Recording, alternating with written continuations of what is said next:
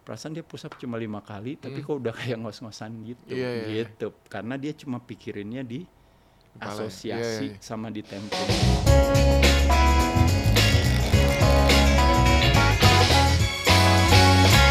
teman-teman, hari ini spesial banget karena kita kedatangan seorang legend dan uh, beliau ini salah satu idola aku dari kecil ya. Jujur ya, ketika aku masih sekolah, uh, beliau ini sudah sangat ternama, populer sekali di Indonesia, terutama di bidang olahraga. Kita kedatangan tamu spesial ini adalah Ade Rai. Halo, apa kabar? Saya tuh jujur bingung Yes, manggilnya terima apa. kasih. Iya, sama-sama. Terima kasih sudah hadir. ya masih udah diundang Iya, saya tuh bingung. Saya tuh panggil apa ya? Apa Iya. bro, apa beli, apa om, apa mas? ya apa aja boleh Oh, lihat ya. A very humble person manggil apa aja boleh ya. Kalau gitu kita panggil ses. Eh, aduh, aku ya bro aja ya. Iya, Kan masih muda ya, umurnya kan beda 2 tahun. Kayaknya saya 30 dia 17 kayaknya. Beda dikit.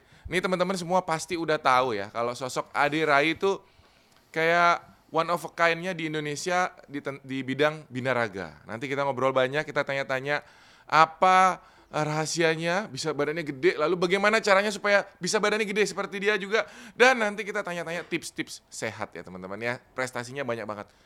Pertama aku mau nanya nih ya. Hari ini sudah makan telur berapa butir? hari ini belum makan sih Loh, belum makan kasihan tolong tim ya. Tapi makan boleh sembarangan atau diatur, Bro?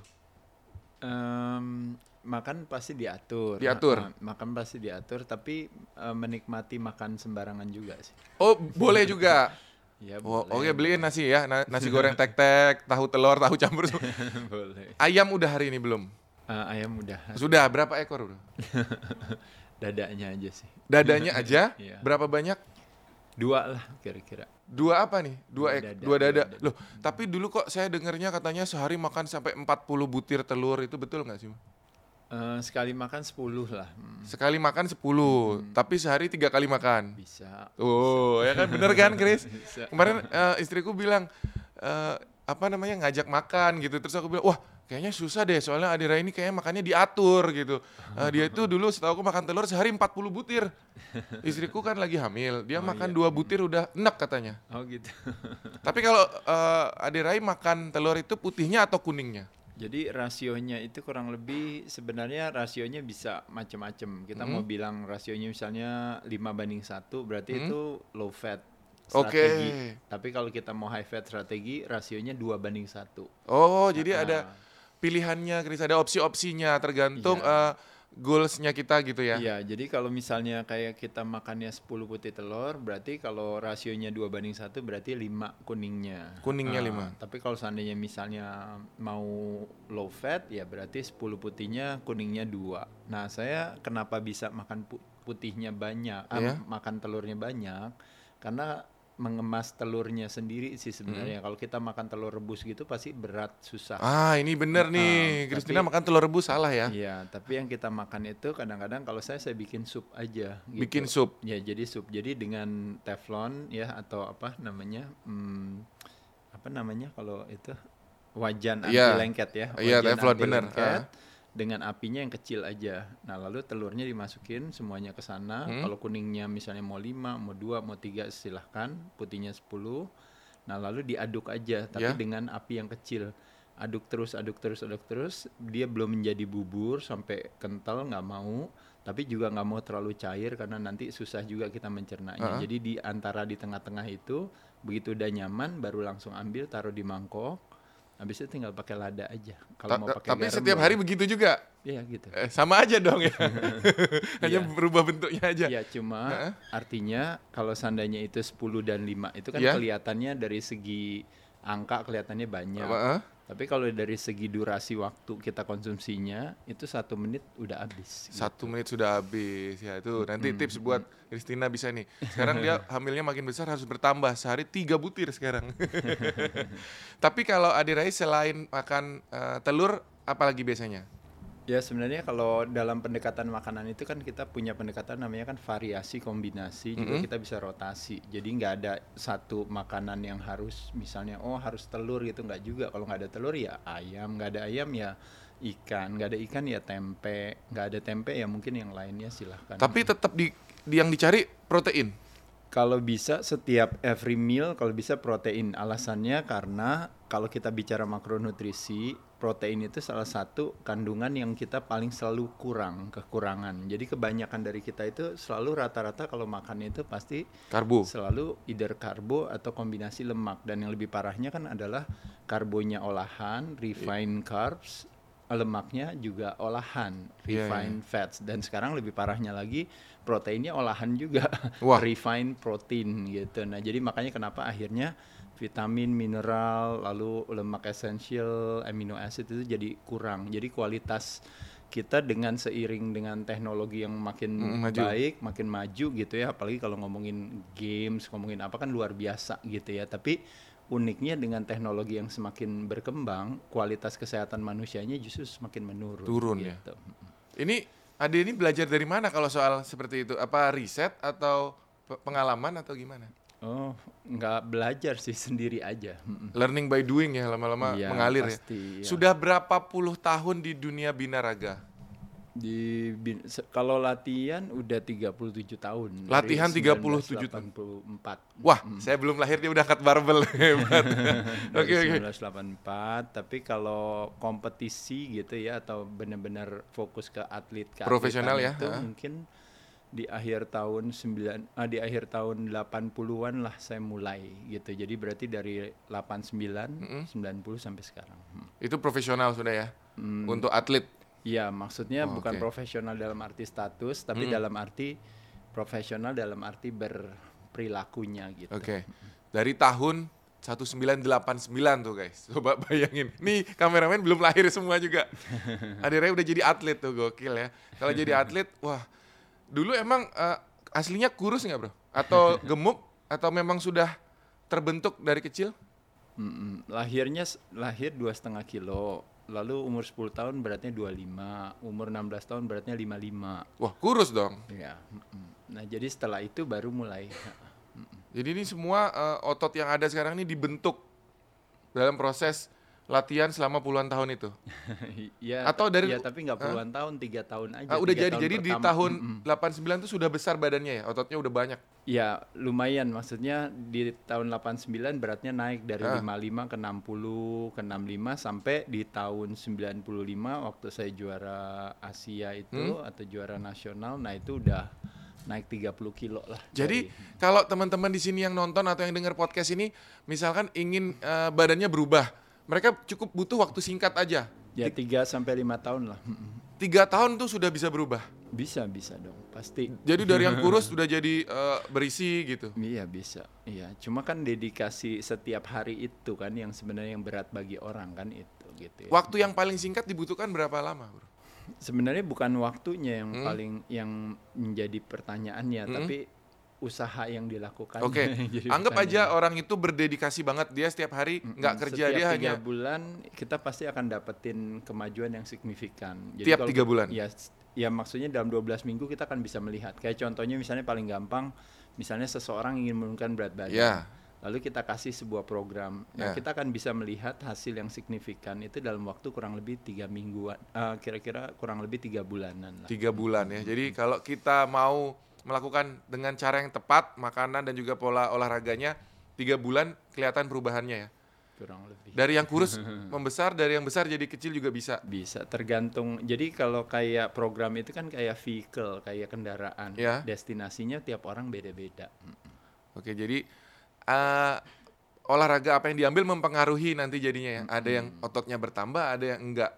Eh, iya, tapi Mengurangi. kalau bisa ototnya pasti kalau bisa ototnya pasti selalu yang dioptimalkan, lemak yang harus direndahkan. Oh, jadi orang diet seperti itu, tetap ototnya di-push juga. Semua sih untuk kita bicara definisi sehat, definisi sehat itu adalah kan komposisi tubuh. Mm-mm. Jadi membayangkan kalau badan kita ini eh, sebuah perusahaan dimiliki oleh lima pemegang saham. Wah, ini seru nih. Apa aja tuh? nah, pemegang saham kita di badan kita kan ada cairan. Cairan. Lalu ada organ di tubuh kita kayak Organ jantung, paru-paru, kayak liver, kayak Iya. yang lain-lainnya lah Heeh. gitu ya. Nah, lalu ada ada juga otot, Otot. terus ada tulang, sama Tulang. ada lemak. Ya. Nah, uniknya daripada kelima pemegang saham ini, peran otot itu adalah sebenarnya paling besar, tapi secara apresiasi paling kecil. Hmm. Nah, kenapa? Karena kalau otot dikencangkan, kita kencengin otot kita, maka yang terangsang kekuatannya tulang. Nah, kalau tulangnya kuat, maka biasanya geraknya juga jadi optimal. Nah, kalau geraknya optimal, pasti kadar lemaknya jadi turun. Nah, dari lima pemegang saham ini, selalu tugasnya lima pemegang saham ini adalah satu, cairan harus diseimbangkan. Mm-mm. Organ tubuh dilestarikan kesehatannya. Otot harus dikencangkan, tulang harus dikuatkan, dan lemak harus diturunkan. Oke. Nah, karena Lengkap. kalau lemak nggak mungkin dinaikkan, karena kalau lemak dinaikkan itu artinya berarti uh, semacam display atau representasi daripada kualitas kesehatan yang buruk. Ya. Biasanya kalau tekanan darahnya tinggi, Tinggi. gula darahnya tinggi, lalu Kolesterol. mungkin trigliseridnya tinggi, akhirnya ada LDL-nya jadi angkanya jadi tinggi dan sebagainya itu biasanya pasti Lemak. karena lemaknya tinggi gitu. Jadi lemak is not the cause, lemak ya. is uh, is the results atau di efeknya itu sebenarnya obesitasnya. Mm-hmm. Nah, jadi kalau kita lihat di situ, jadi kalau otot dikencangkan yang terangsang kekuatannya tulang, nah problemnya masalahnya adalah kalau orang ototnya nggak dikencangkan, lama-lama akhirnya tulangnya lemah. Nah, ketika tulangnya lemah, geraknya sedikit, akhirnya lemaknya meningkat. Nah, ketika lemaknya meningkat, berbagai penyakit degeneratif di sini yang sekarang menjadi komorbiditas katanya. Iya. Nah, jadi masalahnya adalah kalau kita latihan ototnya, tulangnya kuat, lemaknya rendah, ininya hilang semua. Wow. Nah, tapi masalahnya kita sibuk menjadi murid daripada sebuah yang namanya reaksi. Kalau ada masalah di sini kita obat ini apa, obat ini apa, obat ini apa. Ketimbang daripada menyelesaikan akar permasalahannya, Iya, iya. bukannya hilirnya yang dibahas, Hmm. yang dibahas, tapi kita harus membahas Hulunya. hulunya, bukannya reaktif tapi antisipatif. Nah, makanya kenapa orang tua setelah umur 30 tahun ke atas gitu ya, setiap tahun terjadi penurunan satu persen otot penurunannya seiring dengan karena memang ya kalau ditanya orang umur 30 40 tahun sama orang umur 20 tahun biasanya aktivitasnya lebih tinggi mana? Lebih tinggi Yang yang, anak 20 muda. tahun. Iya. Nah, jadi seiring dengan penurunan aktivitas tersebut, ototnya turun satu persen setiap tahun, itu setara dengan 1 sampai 3 persen fungsi daripada aktivitas gerak kita turun juga 1 sampai 3 persen. Jadi kalau seandainya misalnya umurnya udah saya udah mau 52, berarti terjadi penurunan 22 persen Mm-mm. ototnya fungsinya up to udah 60% yang tadinya bisa bawa barang ke apa pesawat taruh sendiri Ya. sekarang nggak kuat yang tadinya bisa bawa koper ngangkat sendiri akhirnya minta tolong orang yang tadinya bisa dorong sesuatu sendiri akhirnya sekarang udah nggak bisa nah Ya. di situ akhirnya kita menyalahkan usia Oke. padahal yang masalah adalah bukan usia yang masalah adalah ketika masa ototnya turun Heeh. sehingga tulangnya lemah. Nah, ketika tulang lemah ada terminologi namanya osteo. Osteo. Nah, makanya kenapa yang populer osteoartritis, Porosis osteoporosis. ya. Nah, dianggap sebagai penyakit orang tua.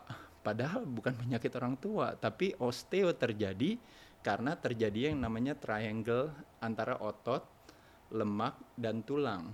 Jadi osteo tulang problem karena terjadi yang namanya sarkopenia, ototnya muscle loss. Nah, ketika osteosarkopenia menyebabkan obesity. Nah, obesity akhirnya terjadilah Penyakit-penyakit tadi. penyakit-penyakit lain tadi. Nah, jadi sekali lagi kita sibuknya sibuk di penyakit lain terus. Hmm. Padahal kalau kita rajin hanya cukup mengencangkan otot yang sederhana, ternyata kita bisa meningkatkan kualitas kesehatan kita dengan memperbaiki lima pemegang saham Hmm. komposisi tubuh kita. Jadi sehat tuh sesederhana Iya, itu. iya, iya. Tapi orang pikirnya terlalu complicated gitu. Karena tidak ada yang mungkin yang mendalami banget seperti Tidak Ade punya Rai. pemahaman aja sebenarnya. Tapi kalau eh, seperti Ade Rai, setiap hari olahraga. Ya nggak harus setiap hari olahraga. Tidak setiap hari. nggak harus setiap hari tapi kalau bisa tiap hari kenapa enggak Oh, berarti setiap hari dong. nggak olahraga itu juga kan orang pemahaman olahraga selalu harus tempat olahraga waktu berjam-jam. betul betul Ot- otaknya pasti ke gym dong. Iya, tapi kalau kita bilang seandainya saya cuma plank 1-2 menit atau misalnya saya push up di tembok 10 kali 3 set, itu kan juga olahraga gitu. Nah, itu artinya maksudnya kita olahraga bisa anytime kapan pun. Jadi kalau orang tanya misalnya mandi harus tiap hari ya? Mm-mm. Ya bukan mandi, mandi is a tools, metode, esensinya bersih. Nah jadi yang penting saya bersih. Problemnya adalah bukan problem, maksudnya situasinya adalah saya kebetulan di Eropa nggak keringetan, jadi bisa jadi ntar udah tiga hari nggak mandi gitu, tapi cuma cuci tangan, Hmm. cuma cuci muka aja udah bersih. Nah, jadi maksudnya itu gitu. Jadi Iya, kita iya. bukan bilang karena kita seneng kalau saya cerita misalnya saya bilang, "Oh iya saya latihan, oh iya saya makan telur 10 ini." Jadi akhirnya orang mengambil satu kesimpulan, dia lompat dalam satu kesimpulan untuk bilang bahwa ya saya nggak bisa sih dia harus begitu. Ah. Makanya saya udah gendut aja makan kerupuk udah lebih enak gitu. Seolah-olah ada satu justifikasi pembenaran untuk saya tidak melakukan hal itu. Tapi pada kenyataannya sebenarnya kebalikannya.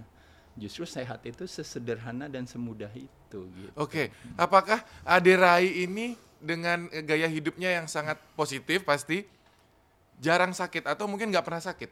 Ya sebenarnya bukan jarang sakit atau nggak pernah sakit itu kan kayak konsekuensinya. Betul, itu kan Iya. tadi Ade Rai jelaskan ya setelah lima Iya. ini terjaga maka muncul penyakit. Nah, karena Ade Rai kan sudah menjaga ototnya, menjaga tulang dan menjaga Ya, ber- eh, niatannya ya. gitu, niatannya begitu berarti dan bersyukur. endingnya jarang sakit dong. Ya maksudnya saya nggak bisa bilang kayak gitu karena nanti ntar jadi kesannya arogan atau Betul, takabur oke. gitu. Tapi saya bersyukur memang kalau saya ditanya kapan terakhir saya masuk rumah sakit ya mungkin ya itu tadi 51 tahun yang lalu waktu ibu saya melahirkan saya. Gila gitu guys, maksudnya. 51 tahun tidak pernah masuk rumah sakit ya itu. Maksudnya masuk rumah sakit masuk cuma nggak nginep gitu. Iya iya iya jadi itu eh, hasil dari buah apa yang dilakukan ya kerja kerasnya olahraganya jaga pola Iya, makan dan sebagainya itu. niatan. Tapi kalau seandainya harus sakit kita mesti ikhlas terima. Ya kan sakit ya nggak apa-apa. Kalau sakitnya di luar kuasa kita. Tapi jangan sakit itu jadi cita-cita. Betul Jangan betul. sakit Iya gak ada yang mau sakit jadi cita-cita ya. Banyak yang sakit jadi cita-cita. Loh, jangan dong. Sebenarnya banyak. Coba kalau ditanya misalnya contoh paling gampang misalnya. Wah aku nih kayaknya nih. Kalau anak kecil, Iya. ya kan gampang aja kan kalau anak kecil. Kalau ditanya misalnya kita lihat di lemarinya. Di lemarinya ternyata dalamnya ada apa? Ada kapal-kapalan, ada jet, ada ini ada apa. Pas dilihat kok ini kamu di lemarinya ada kapal-kapalan ini apa? Karena nanti satu saat saya mau jadi pilot kan Iya gitu. betul. Nah kebetulan ada anak kecilnya yang cewek. Pas cewek di lemarinya dilihat ternyata ada masak-masakan, Mm-mm, ada ini apa mm. gitu. Pas ditanya kenapa kok di lemari kamu ada masak-masakan? Karena nanti satu saat saya mau jadi chef katanya. Iya. Karena mungkin biasa nonton Master Chef gitu ya Oke. misalnya. Nah kalau ibunya dicek di lemarinya ada apa?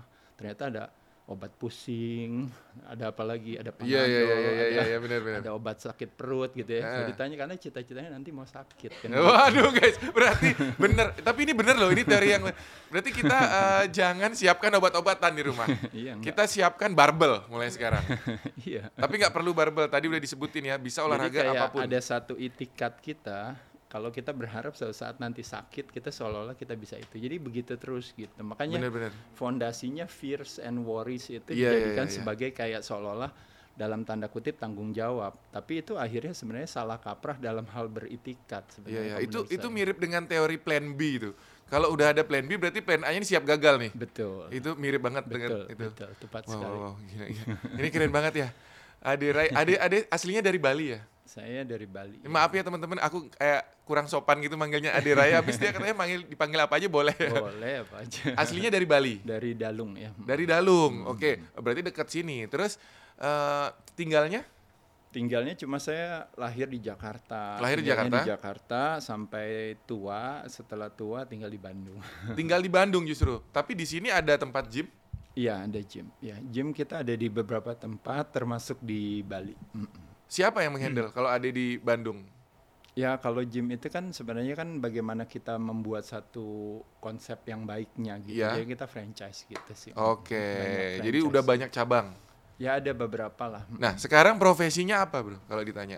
Hmm, anggur. Atlet masih nggak? Enggak. atlet sebagai lifestyle iya ya, jadi sebagai lifestyle iya tapi kalau sebagai kompetitif atlet ya Ya. mungkin tidak karena saya terakhir tanding itu udah kurang lebih 20 tahun yang lalu ya tahun 20 2000 tahun yang lalu. tahun 2000 adalah pertandingan saya terakhir di kejuaraan dunia waktu itu itu Jadi, tahun 2000 tapi kalau dari sisi latihan sama aja dari dulu sampai sekarang sama diet semua sama. Oh, diet juga, Bro. iya iya dong Ngapa- ngapain diet buat apa, Bro? ya diet itu sebenarnya pengaturan jadi kayak Pasti fatnya udah nggak ada kan? Ya enggak banyak juga, cuma maksudnya tidak berlebihan gitu. Jadi kalau diet itu kalau istilahnya kita ngatur uang itu namanya financial diet. Kalau kita ngatur makanan itu namanya nutritional diet Mm-mm. gitu. Jadi diet kita mengatur uang untuk supaya hidup lebih nikmat. Jadi kita mengatur makanan supaya hidup kita lebih nikmat gitu. Oke. fat itu tadi kan sempat aku nyinggung uh, lemak ya tadi teman-teman. Mm -hmm. Lemak itu diperlukan ya bro ya. Oh iya dong pasti. Jadi nggak nol banget ya kan? Nggak bisa. Nah orang-orang tuh pada nggak tahu katanya kalau gemuk uh, wah ini kebanyakan lemak nih harus dibuang lemaknya gitu.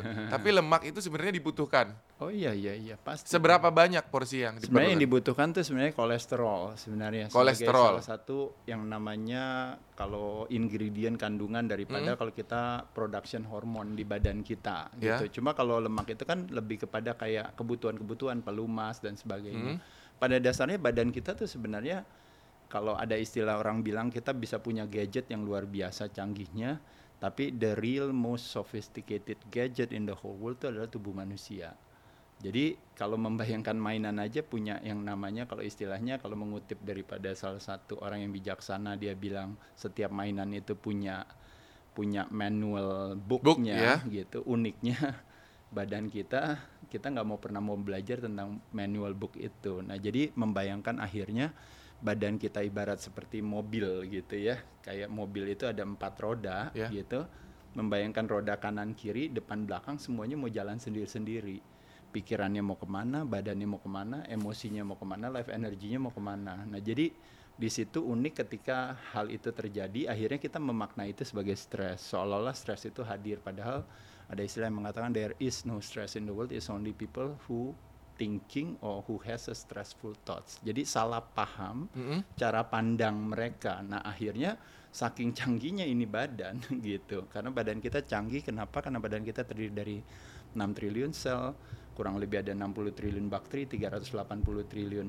virus, belum kuman-kuman yang lain. Basically we are a walking ecosystem of germs itself Cuma bedanya germ yang ada di badan kita yang dibalut oleh kulit ini dengan germ yang ada di luar badan kita, germ di badan kita itu memiliki satu komando atau yang dikenal dengan nama unifying principle yang kita sebut sistem syaraf. Nah, makanya problemnya dengan sistem syaraf kita yang menjadi komando center kita melalui panca indera kita kita salah persepsi atau hmm. salah lihat atau salah asumsi dia akan mengirim instruksi yang akhirnya nanti mengirim signal yang salah ke badan.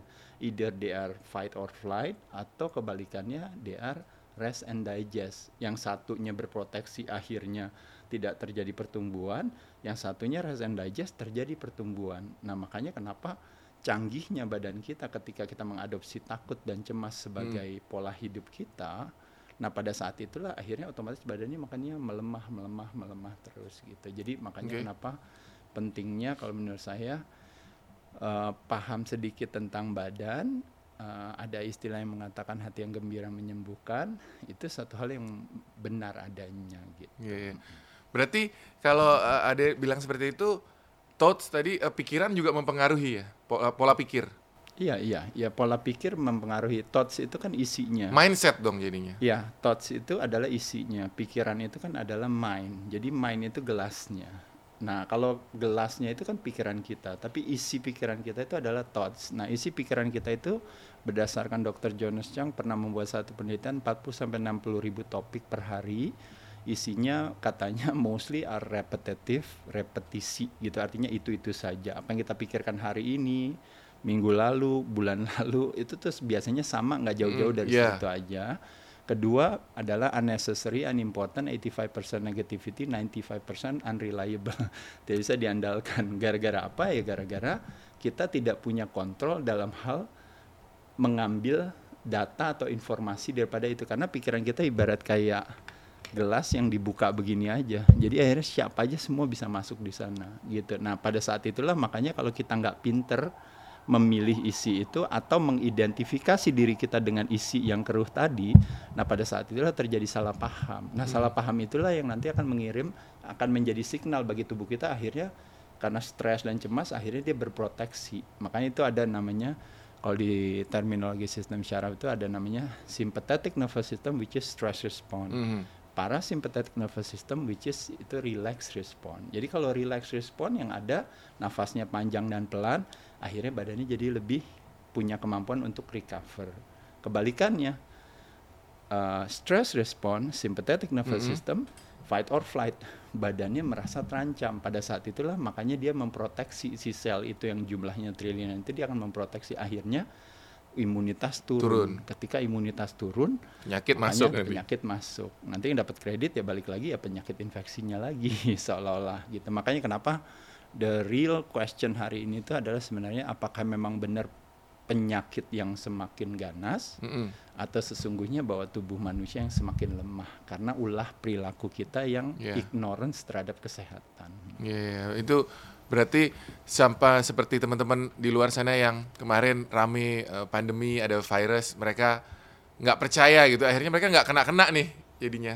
Kan karena Sebenarnya bukan percaya nggak begitu. percaya, tapi lebih kepada mungkin kalau itu pemaknaannya hanya lebih kepada kayak ketika kita tidak pay attention terhadap Hmm. sesuatu yang menakutkan atau mengkhawatirkan dan kita punya ketenangan hati, badannya dia punya kekuatan Kuat, sendiri. jadi imunnya terjaga gitu ya. Kebalikannya ketika kita berfokus, makanya kenapa ada istilah apa yang kita fokuskan di sana tenaga kita tersalurkan. Iya. Jadi kalau kita fokusnya kepada fear and worries ya mungkin akhirnya otomatis jadi impactnya ke badan gitu. wah ada. Nih kayaknya tiap hari belajarnya ilmu kesehatan gitu ya. Pernah sekolah itu nggak sih bro di bidang kesehatan juga? Enggak pernah. Nggak pernah itu semuanya murni otodidak ya. Ya sendiri aja lah ya ngerasain sendiri aja sih. Mm-mm. Tapi kalau sampai sekarang nggak tiap hari memang rutin olahraga. Kalau harapannya maunya tiap hari. Maunya tiap hari. Maunya tiap Tapi hari kalau bisa ada waktu Iya. gitu. Cuma kalau nggak ada waktu ya nggak apa-apa. Paling pusap-pusap di kamar mandi gitu aja kalau bisa. pusapnya di kamar mandi. Ke gymnya sendiri sering atau punya gym sendiri di rumah? Hmm, kalau di Bandung kan udah ada gym sendiri, kayak di. Bali udah ada gym sendiri. Ya, Jadi oh mm, datang ke tempat gymnya. datang ke gym. Ya, Oke. kalau enggak ya dengan menggunakan tubuh sendiri gitu. Caranya gimana? Contoh ya, kalau tubuh kita adalah gym kita. Ya contohnya push up. Push up aja di rumah ya? Lalu lunges gitu ya. apakah dengan eh, misalkan push up gitu di rumah, sit up bisa Ya, bisa. membentuk maksudnya kan bisa. titik masalahnya banyak banget. bisa, bisa. Uh, jadi ada istilah terminologi namanya tempo sama asosiasi. Jadi Oke. contoh misalnya, Ya. kalau kita push up kita mau bikin ringan bisa. Caranya apa di kepala kita cuma mikir adalah kita dorong badan kita ke atas. Itu namanya push up.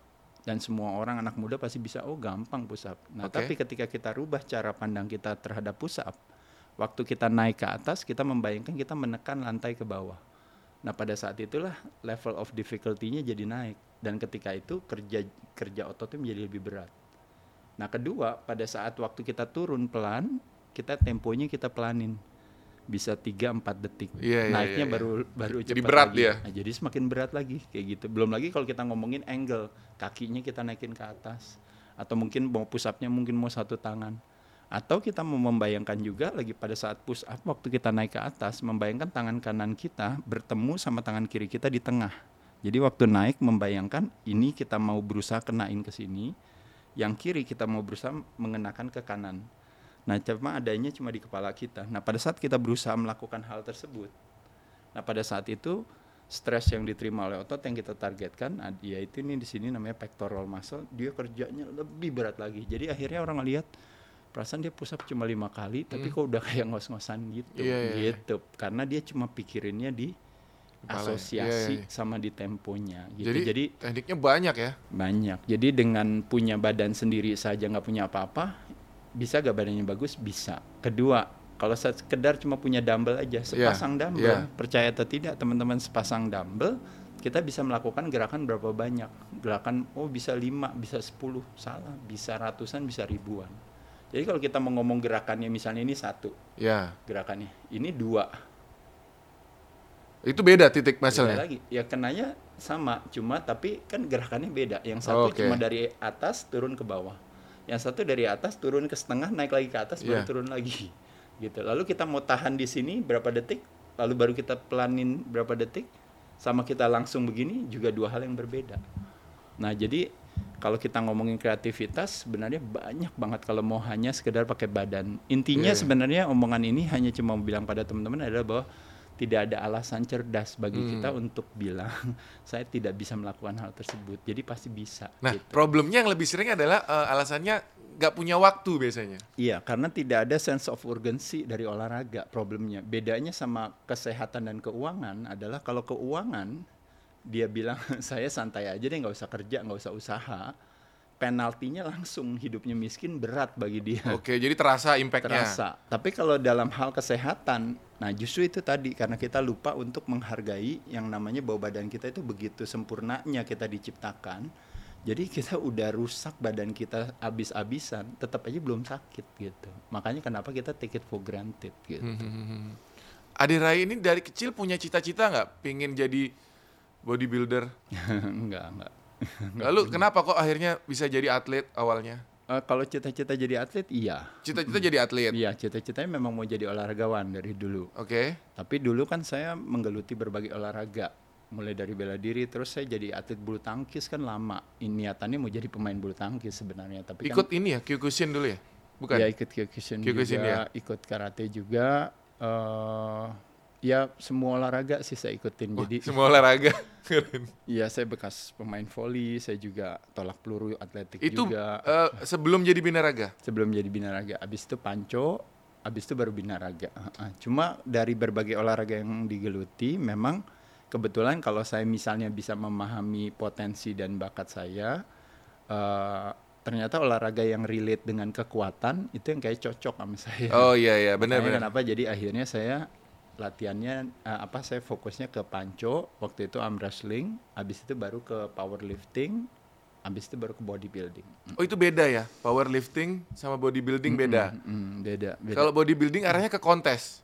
Ya kalau bodybuilding lebih kepada eh, kalau istilahnya ada orang bilang bodybuilding itu kayak kamu bukan hanya seorang olahragawan, kamu juga bukan seorang pembelajar, bukan hanya seorang pembelajar, tapi kamu juga adalah seorang seniman. Kalau seniman pelukis menggunakan kanvas sebagai media untuk mengekspresikan karya seninya, Iya iya. eh, pematung menggunakan kayu dan batu, kalau anak binaraga menggunakan badannya sebagai media untuk mengekspresikan karya seninya. Makanya disebut dengan namanya physical kulturis, budaya fisik.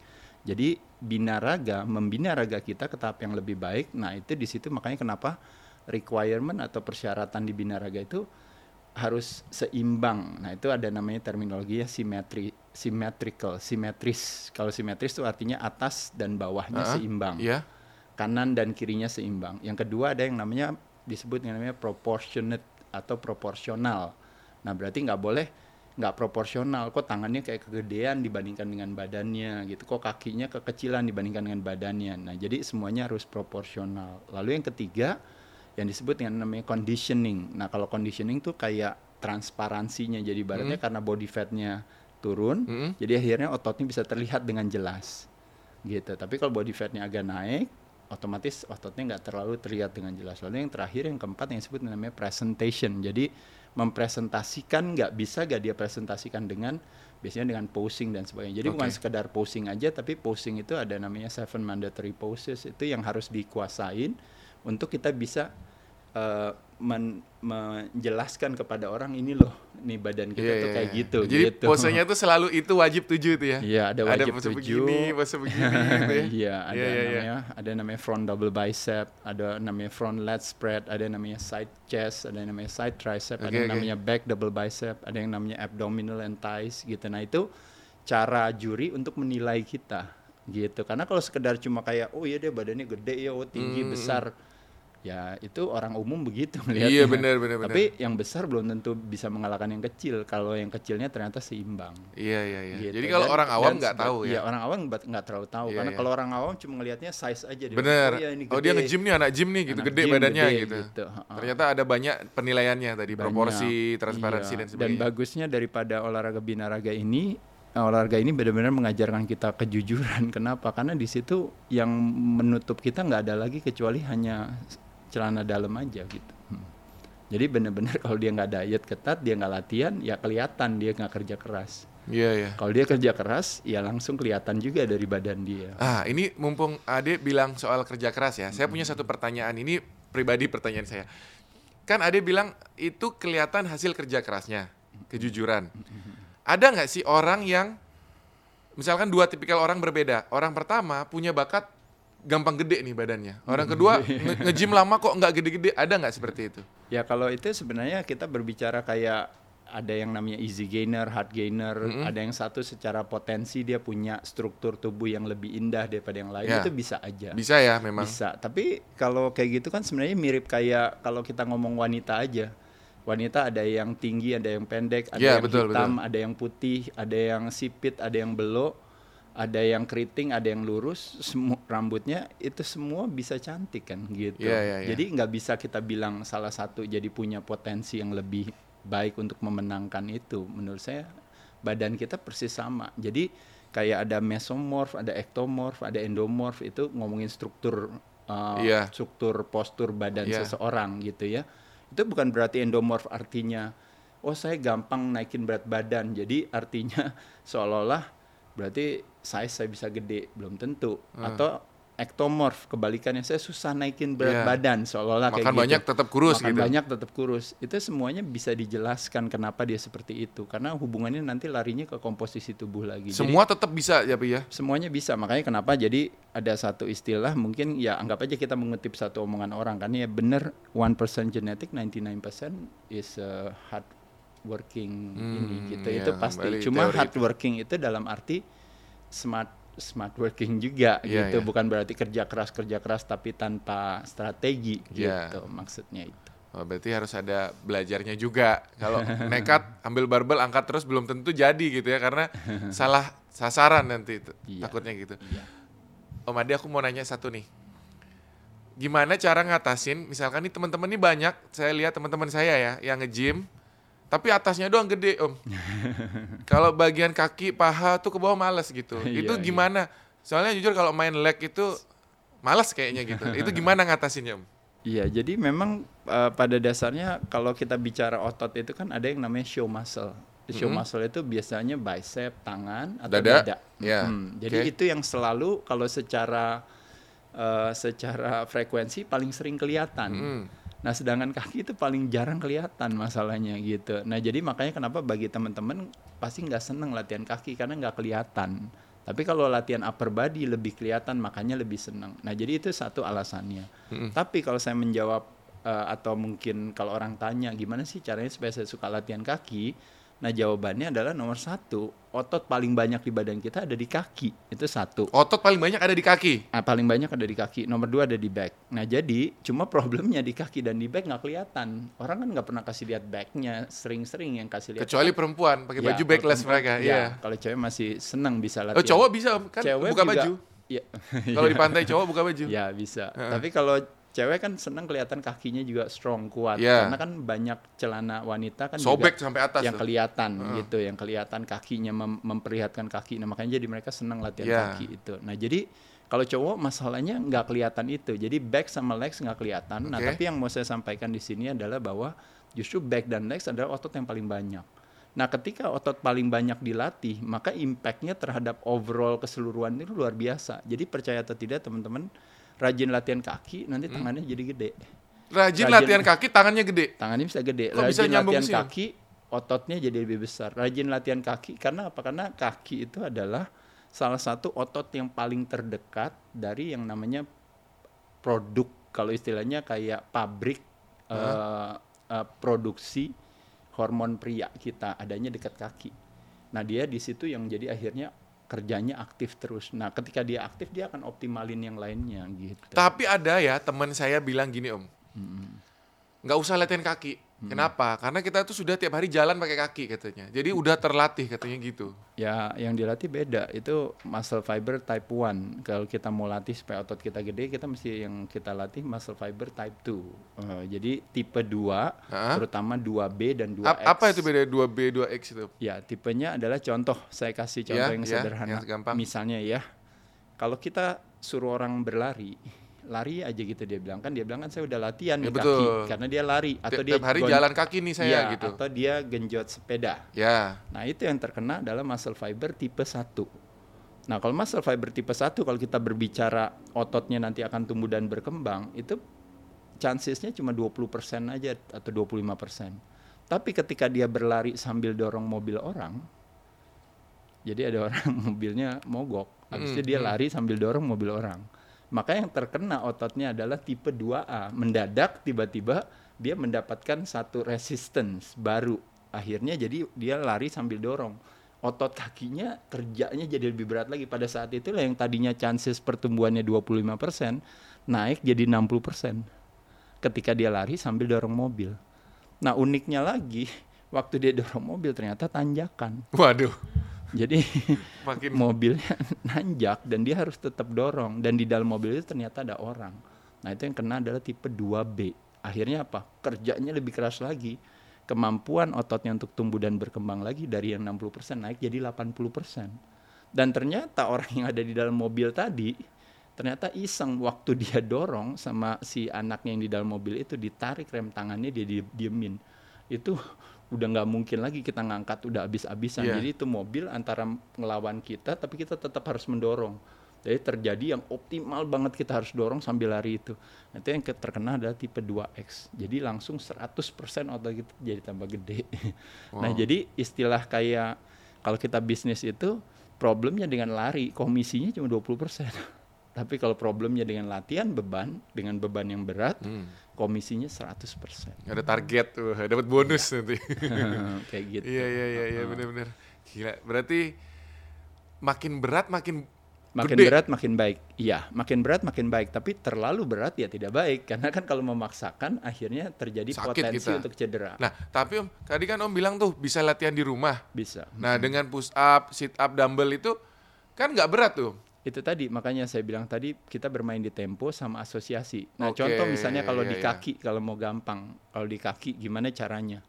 Nggak pakai dua kaki, pakai satu kaki. Satu kakinya digantungin di belakang, Untuk Di kursi. push up nih, bukan untuk, Untuk- squats. untuk squat. Namanya lunges. Oke. Jadi satu kaki di depan, di bawah, satu kaki di belakang ditaruh di kursi di sini. Oke. Nah, habis itu baru badannya turun ke bawah, baru naik lagi turun ke bawah. Nah, itu turun rasain sampai bawah baru naik ke atas.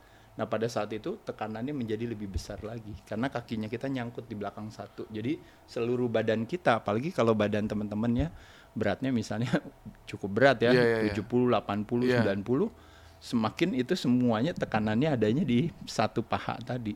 Belum lagi pada saat turun kita benar-benar slow motion Wah, berat banget tuh turunnya, rasain ya kan? coba itu. Nah, turun pas abis di puncak puncak tekanan terbesar kita statik kontraksi kita diem di situ Heeh. itu kan langsung gemeteran gitu nah latihan beban adalah latihan yang menggunakan gula paling besar dalam waktu yang paling singkat nah jadi apa yang saya maksud di sini adalah orang gemuk karena kelebihan gula Iya. rata-rata Nah, kenapa gemuk kelebihan gula? Karena badannya tidak punya kemampuan untuk membakar gula.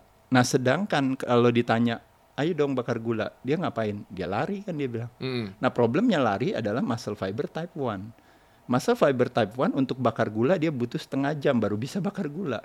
Tapi kalau kita hit muscle fiber type 2B atau type 2X, itu cuma satu menit udah langsung bakar gula habis. Hmm, Iya iya iya. Ibaratnya tadi baru habis makan Bener. bubur ayam atau mie instan itu udah langsung habis kalau seandainya dia udah sampai gemeteran begitu karena gulanya kebakar habis. Dan uniknya waktu aktivitas bakar gula selesai kan kakinya kan soreness ya Iya. terjadi sakit. Nah, berarti artinya apa? Artinya dia butuh gula lagi karena ketika dia ingin memulihkan dia membutuhkan karbohidrat. Nah, pada saat itulah akhirnya dia butuh gula dan ketika ototnya tambah banyak, ternyata jatah makan gulanya dia lebih naik lagi, jatah karbonya. Jadi makanya kenapa kalau saya boleh tanya misalnya kalau orang tanya sama saya, saya boleh jawab.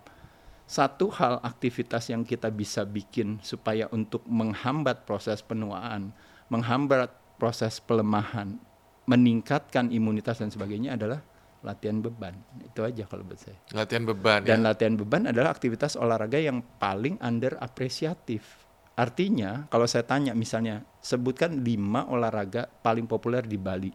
Sebutkan lima olahraga paling populer di Denpasar. Sebutkan lima olahraga paling populer di Kelungkung. Sebutkan lima olahraga paling populer di Bandung atau di Jakarta dan sebagainya. Semua jawabannya adalah pasti cardio exercise. Lari, berenang, naik sepeda ini apa. Nggak pernah ngomongin weight training. Nah, jadi kalau kita weight training, sekali lagi kayak saya bilang, begitu kita weight training, otot dikencangkan yang terangsang kekuatannya tulang. Tulang kuat, geraknya normal, lemaknya rendah.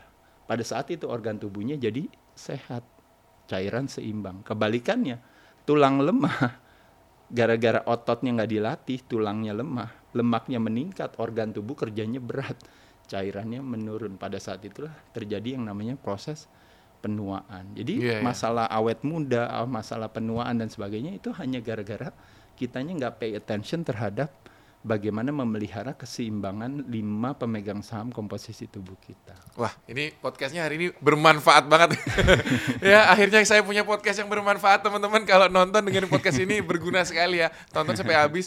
Kayak manual game, Iya, iya. manual main, iya. manual- Bener ya, berarti ada pro- orang bilang kalau ke gym itu yang penting eh, kualitinya bukan durasinya ya. Betul. Kadang ada yang berapa lama udah dua jam saya di gym nih gitu, tapi dia main HP gitu ya. iya, jadi nggak bermanfaat.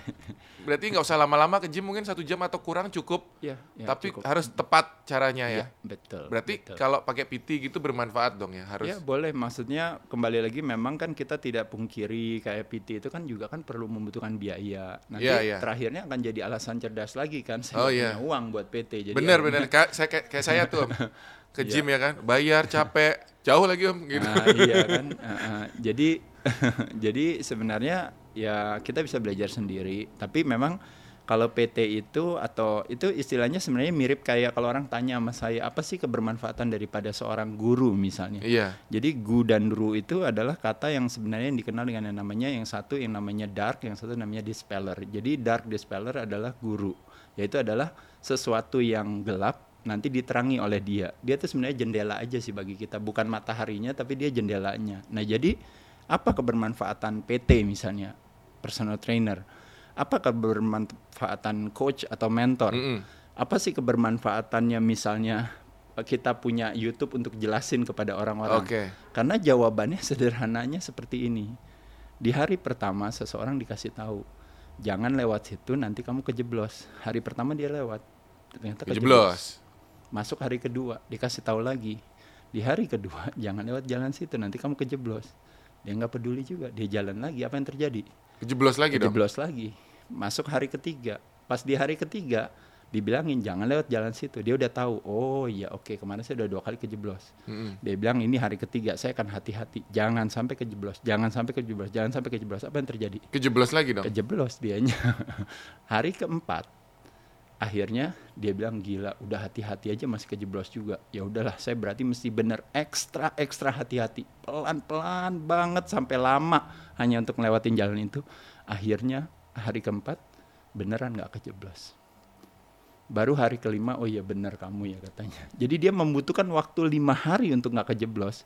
Nah itulah gunanya guru itulah gunanya mentor itulah gunanya coach. Hmm. hanya untuk kasih tahu kita bisa saving four days untuk akhirnya nggak perlu nunggu sehari kelima untuk kita nggak perlu kejeblos di hari pertama gitu loh maksudnya Kenapa dia nggak pilih jalan lain om? Kan bisa cari jalan yang nggak kejeblos om. Iya maksudnya itu Iya iya iya. iya. Om aku nanya lagi om, kalau perempuan itu banyak takut nge-gym, takut gede badannya katanya om. Tapi ada yang bilang perempuan itu nggak punya hormon apa gitu ya, aku lupa namanya. Jadi nggak bisa gede badannya katanya.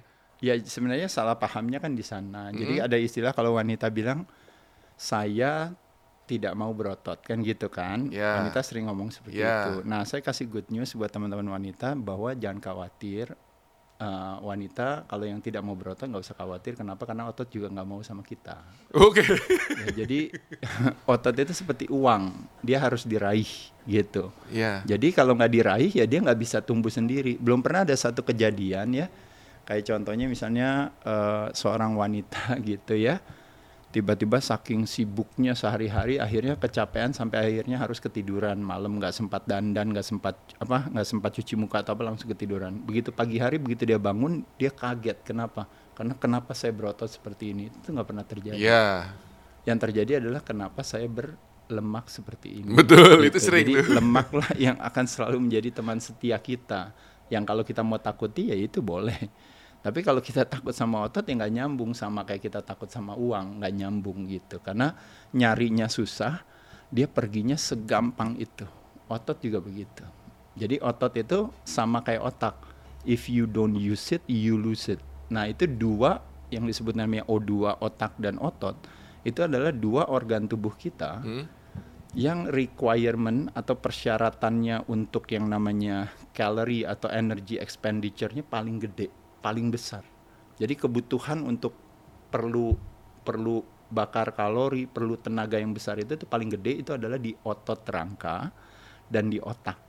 Karena dua-duanya memiliki prinsip yang sama. If you don't use it, you lose it. Tapi if you use it, nah pada saat itu dia akan bermanfaat sekali. Nah otot di dalam tubuh kita ada 60%. Di badan kita, 60% itu skeletal muscle. 2% adalah brain kita, otak Hmm. kita. Nah uniknya daripada otak, otak itu dia hidup, kalau otot itu hidup dengan dikasih gerakan, Ya. latihan. Jadi latihan maka otot ini. Karena Hmm. contoh misalnya ya kalau kita pernah patah tangan, kita di gips kan. Ya. Dia suruh di gips tuh biasanya tiga minggu, sebulan Ah, gitu ah. kan. Begitu dibuka gipsnya tiba-tiba langsung berotot gak tangannya? Nggak tahu, Om. Saya belum pernah di gips tuh, Om. kalau di gips pas dibuka tangannya bukannya berotot, tangannya Abis, mengecil, iya. abis, betul ya. Jadi artinya kalau nggak digunakan pasti dia akan habis. Nah uniknya otak pun sama.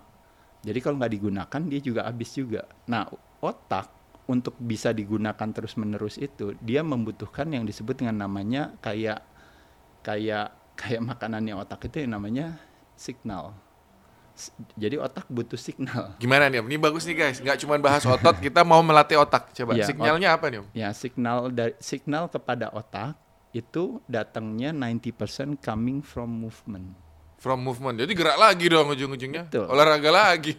Betul. Wah, ini emang guru olahraga nih. Iya, iya. Ide bagus. Jadi saya jadi jadi eh, 90% itu coming from movement. Jadi kalau movementnya cuma muscle fiber type 1, lari-lari aja, hmm, itu lebih kepada hanya brain activation untuk melatih otaknya aja supaya otaknya tetap terus bisa bekerja. Tapi ketika dia melakukan latihan beban, pada saat itulah dia lebih daripada itu yang akhirnya nanti berhubungan dengan yang namanya human growth hormone itu hormon. Jadi modalitas daripada untuk pembentukan yang namanya new brain cells, new synapses, new connection di antara otak kita, sel di Mhm. dalam otak kita. Nah, pada saat itulah dia membutuhkan si BDNF, bi- eh, brain derived neurotrophic factor dan human growth hormone susah tadi. namanya ya. Ya, BDNF dan HGH. Ya. Itu datangnya semua dari latihan beban. Nah, ketika latihan beban, akhirnya otaknya dapat signal yang paling optimal.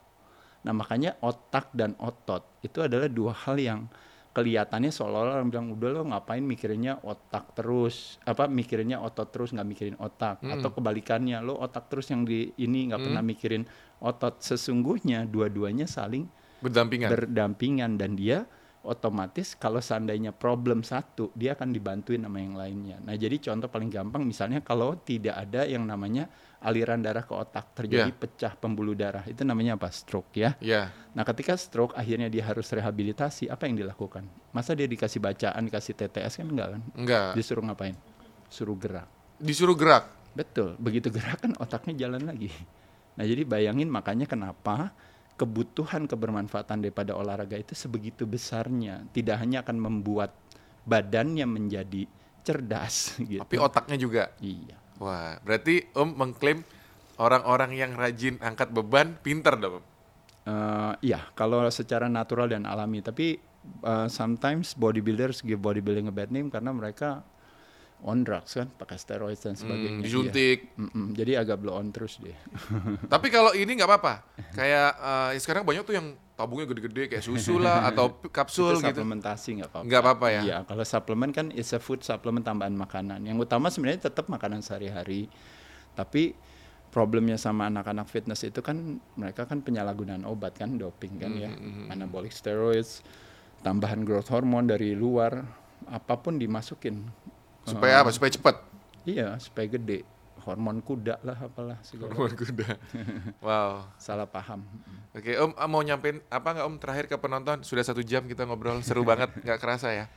Eh, nggak ada sih. Buat teman-teman gini deh, eh, tips paling sederhananya untuk ngejaga kesehatan di sebelah sini kameranya. Oh, oke. Ya sebenarnya tipsnya sebenarnya hanya lebih kepada kita selalu terbuka aja. Jadi kalau orang suka tanya kepada saya kira-kira ada kesimpulan apa, jawabannya it's better to be confused than to be conclude. Artinya lebih baik kita bingung terus sehingga akhirnya kita terus mau belajar daripada kita lompat dalam satu kesimpulan ternyata kesimpulannya ternyata salah bisa jadi gitu. Jadi sebagai penutup saya mengutip salah satu kata-kata bijaksana dari Mark Twain uh, istilahnya dikatakan bahwa yang membuat kita what makes us in trouble itu adalah bukan karena kita nggak tahu gitu tapi what makes us in trouble is what you istilahnya what you know for sure but it just ain't so. Ternyata istilahnya membuat kita problem itu bukan karena kita nggak tahu, tapi karena kita sok tahu gitu. Jadi kita lompat ke dalam satu kesimpulan. Jadi yang mau saya sampaikan di sini, saya hanya cuma men-trigger aja kepada teman-teman adalah bahwa sehat itu adalah sesuatu yang bukan tujuan, tapi sehat adalah sebuah syarat. Sehat itu bukan segalanya, tapi tanpa segalanya sehat itu tidak uh, tanpa uh, tanpa sehat segalanya tidak bisa kita raih. Dan sehat memang tidak menarik selagi masih kita miliki, baru menjadi begitu menarik pada saat dia pergi dari kita. Mencari sehat pada saat di mana sehat masih kita miliki menjadi mudah dan murah sebenarnya.